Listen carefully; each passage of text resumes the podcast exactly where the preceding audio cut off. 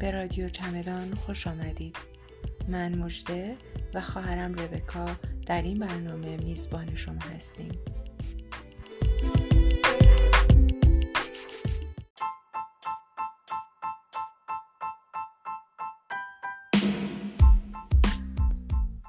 ما همه مسافریم، مسافرایی با مقصدهای متفاوت، با مسیرهای متفاوت. در رادیو چمدان با ما هم سفر بشید. شاید تونستیم مقصدهامون رو یکی کنیم. در این رادیو من ربکا و خواهرم مژده همراه شما خواهیم بود. با ما همراه باشید.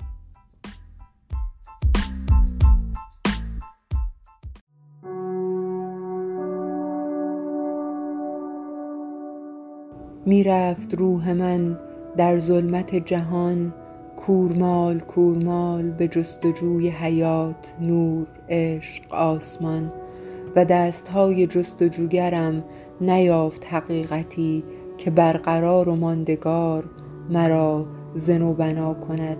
تو آمدی و دستهای تو غریبه بود و آشنا، و جستجو تمام شد.